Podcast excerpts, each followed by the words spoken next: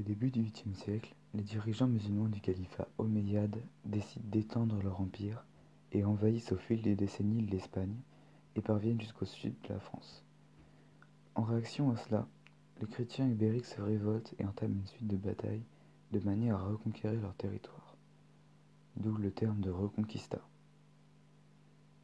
Nous allons nous pencher sur Tolède, ville du centre de l'Espagne conquise par les musulmans. À l'origine, Tolède était une ville chrétienne, mais en 1100, les musulmans l'envahirent, c'est ce qu'on appela la Reconquista. Puis les chrétiens reprirent le territoire andalou et amenèrent les juifs à Tolède. C'est donc pour ça que Tolède était peuplée de juifs, de chrétiens et de musulmans.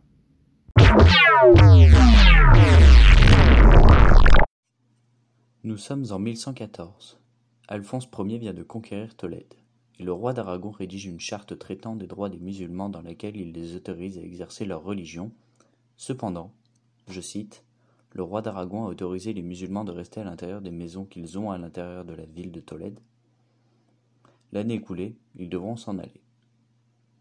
Donc, comme le dit le document principal, ils devront quitter la ville après un an.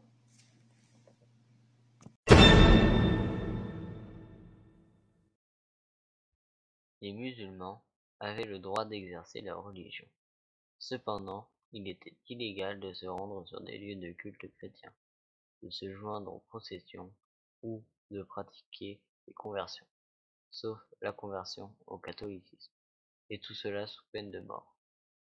Ils n'avaient pas non plus le droit d'avoir des relations sexuelles ou de se marier avec des membres d'un autre culte.